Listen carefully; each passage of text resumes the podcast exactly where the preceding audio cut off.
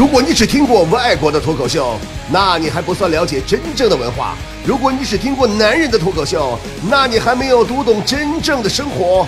真正的脱口秀是直播现场，是身临其境，是原汁原味，是 stand up comedy。真正的脱口秀是来自于李波的无名脱口秀。真正的脱口秀其实并不是简单的说段子而已哦。今天咱们脱口秀里边，咱们就来说一说啊，我对吧？李波对中国古代历史上的经典人物独特的理事建树和波波看法。你就比如说，咱说咱中国古代历史有啥经典历史人物，大伙都知道的。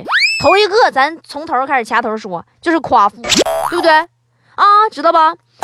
夸父，哎呀，哎呀，就是历史上那个有名的寡妇追日吗？啊，不是夸父追日吗？啊。哎呀妈！一字之差，差点把性质都给说变了。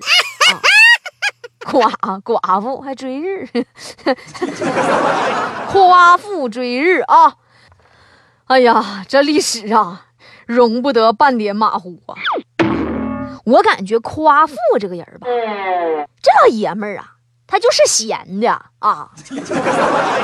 其实他就是一个有历史记载最早的精神病分裂症患者啊，精神病啊，真的，你看呢？你说他哈，就大太阳底下裸奔啊，朝着太阳方向自己就奔跑，随风让自由的奔跑，反正词儿我忘了，反正就这意思。自己声称要去寻找光明，早上向东跑，到了下午发现太阳搁西边呢，哎，他又向西跑。于是来回反复，终于中暑而死。你说是不是精神病啊？要搁现在，你这不扰乱社会治安吗？早给你逮起来了。嗯，还有那谁，那个历史上那谁呀、啊，神农氏啊，就是尝仙药那个神农尝百草吗？也是个精神病啊！你看呢，神农氏啊，其实啊，他就是个啥呢？就是一个为了追求自身圆满，到处收集仙丹妙药，一个这个非常顽固的一个精神病患者，逮啥往嘴里塞啥，逮啥往嘴里塞啥，也不往干净埋汰那玩意儿，最终死于食物中毒嘛。哎，你说还不是精神病吗？还有那个以填海著称的那个汪精卫吗？啊，不是那个精卫呀、啊，精精卫呀、啊，精卫填海呀、啊，都知道精卫填海啊，也是个二老蛮啊，多蛮呢。不听劝，耳朵根子硬，未经许可在非游泳区游泳，结果咋整？淹死了吧？啊！死后化作一只呆鸟，每天飞来飞去。你说他不就是个鸟人吗？还在不断地进行着中国历史上最早的填海工程。估计听到这儿，肯定有人说了：“说波儿姐呀、啊，你这嘴咋那么损呢？”啊，对呀，我嘴就这么损呢。你不乐意听，你可以调台呀。对不对？但是你说现在人都贱呢，都乐意听嘴损的，你咋整啊？对不对？那你你估计就得说了，说你难道你嘴里边历史上没好人了吗？啊，是啊，啊不是有啊，当然有了，嫦娥嘛，人家嫦娥呀，是最早完成登月任务的中国女宇航员呢。面对摄影镜头，嫦娥同志激动地表白了自己的心声，他是这么说的：“嗯嗯嗯嗯，对于我个人来说，这是一小步，嗯嗯，但是对于整个人类来说，却是一次巨大的飞跃。嗯嗯嗯，对，嗯，镜头朝我这边点，哎，对，看，哎，我的脸的这一侧比较好看啊，哎，在这里呢。”我首先要感谢我的丈夫后羿，是他不远万里给我买来了瑶池牌补钙丸。瑶池牌补钙丸是中国宇航局指定补钙丸，吃了瑶池牌补钙丸，你好，我好，他也好。我的爱伴着你，直到永远。你有没有感觉到？停停停停停停停停停停停！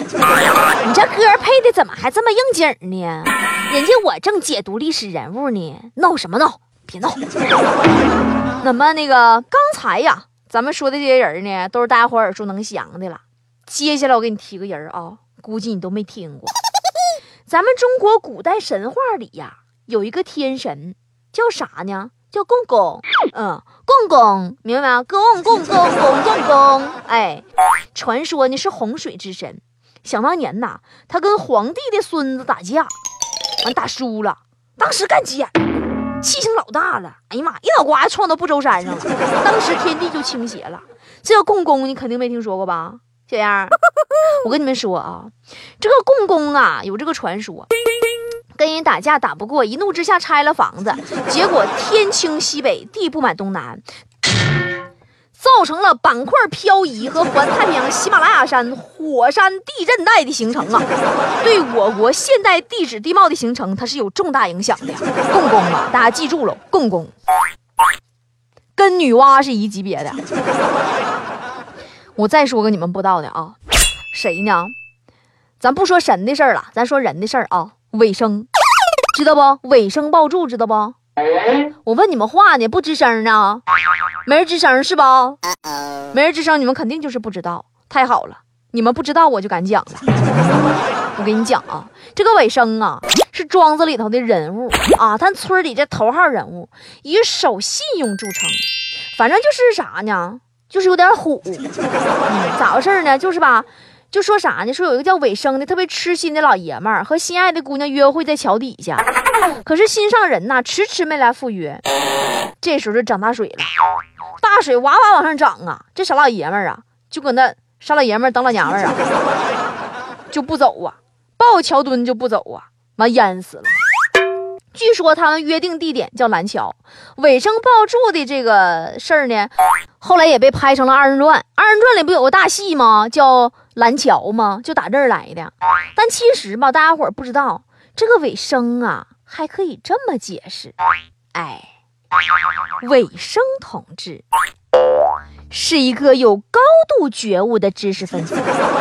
尾同志在谈恋爱过程当中正好碰到了百年一遇的特大洪水，尾同志为了保护国家财产一座大桥，不惜跳入河中，用自己的身躯挡住洪峰，国家财产保住了，尾生同志却光荣的牺牲了。